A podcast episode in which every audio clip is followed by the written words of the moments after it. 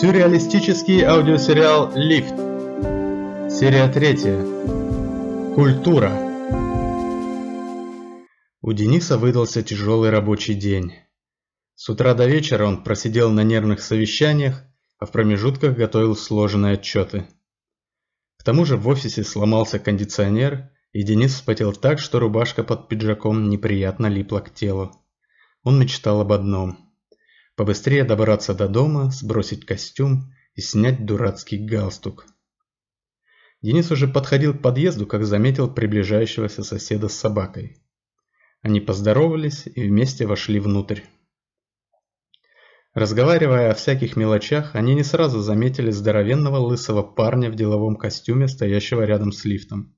Соседи сначала удивленно посмотрели на него, но потом возобновили разговор, а Денис нажал на кнопку вызова лифта. Лысый здоровяк их перебил. «Собранием жильцов в доме были установлены правила дресс-кода для использования лифта», – вежливо сообщил он. «Вам придется подниматься пешком», – добавил лысый и указал пальцем на соседа с собакой, который был в шортах и в футболке. «Это по какому праву? Какое еще собрание?» – возмутился сосед. «Это какой-то абсурд.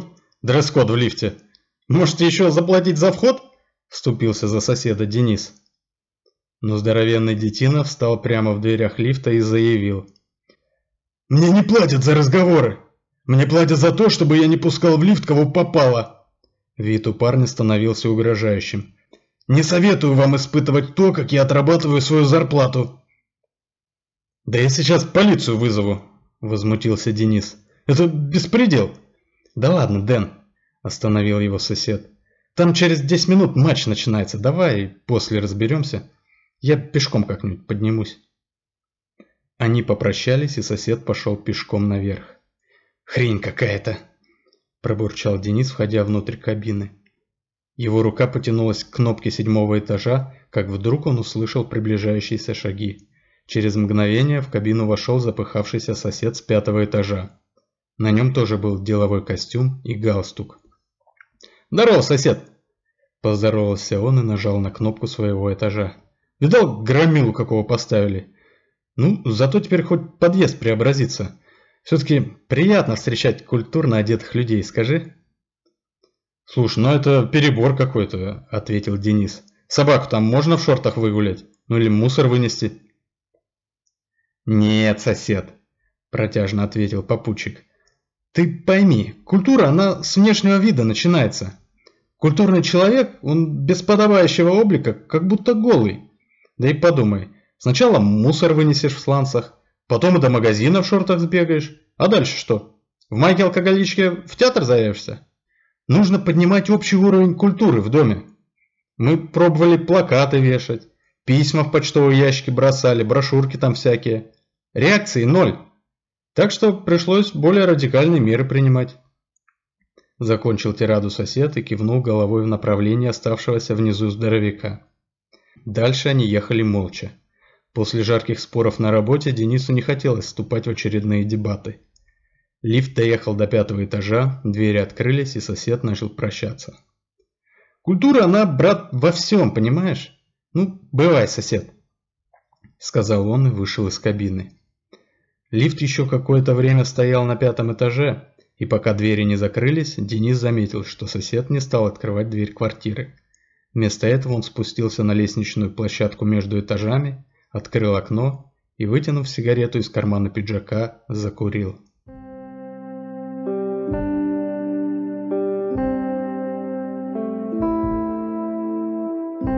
Четвертая серия. Выборы. Денис вышел из квартиры с бюллетенем в руках. Он подготовился и крестик за своего кандидата поставил уже в квартире. Ему оставалось лишь бросить бюллетень в урну. Денис вызвал лифт и стал ждать. В это время дверь напротив открылась, и на пороге появился сосед с большой двухколесной тележкой. Сосед, судя по всему, направлялся на дачу. Они поздоровались и вместе зашли в кабину. Прислонив тележку к стенке, сосед достал из-за пазухи 3 бюллетеня и стал их заполнять. Денис тем временем бросил свой бюллетень в урну, которая стояла прямо в лифте, и от нечего делать спросил. «Ничего себе, Сань, у тебя целых 3? Откуда столько?» «Как откуда?» – поднял глаза сосед, закончив ставить крестики. «Мой, жены и тещи». «А, вот ну что», – протянул Денис и в шутку добавил. «Ты у них хоть спросил, за кого они проголосовать хотят?» «Денис, ну ты чё?» Саня направил на Дениса удивленный взгляд. «Они же в этом деле дуб дубом!» Сказал он и постучал по стенке лифта. «Да ладно тебе, мы старшего по подъезду выбираем, а не генсека ООН!» «Как раз таки в этом деле нельзя доверять выбор таким, как моя жена и теща!» произнес сосед с важным видом. «Они, не дай бог, еще за Алексеева проголосуют. А тут датчики дыма в подъезде поставят. Как я потом курить буду?» «Ну, вообще-то...» – собрался возразить Денис, но Саня его перебил. «Нет уж. Я столько тут живу, все это время Петрович старшим был, и он ни разу не подвел. Наоборот, всегда всем помогает. Вон парковку как расширил во дворе, магазин на первом этаже открыл, так что тут и выбирать нечего».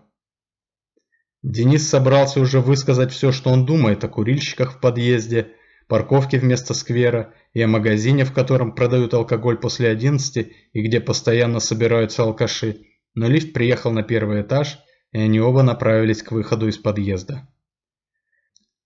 Когда они уже подошли к двери, та со скрипом открылась, и в подъезд вошел невысокий мужичок с усталыми глазами. Это был старший по подъезду Петрович. Петрович поздоровался, вежливо спросил, проголосовал ли Денис с соседом, после чего, сославшись на неотложенные дела, быстро юркнул в лифт и уехал. «Весь в делах», – важно сказал Саня, придерживая дверь и протаскивая тяжелую тележку. «На таких все держится». Когда они вышли на улицу, они увидели, что путь им загораживает большая черная машина Петровича, которая была припаркована почти что вплотную к двери подъезда. Чтобы пройти, им пришлось вплотную прижаться к стенке крыльца. И если у Дениса такой маневр не вызвал особых трудностей, то соседу пришлось поднять тележку и нести ее над головой. Тяжело дыша и кряхтя, он стал медленно двигаться вдоль стены. Когда он поравнялся с передней дверью, сосед увидел, что внутри сидит водитель и что-то читает в телефоне.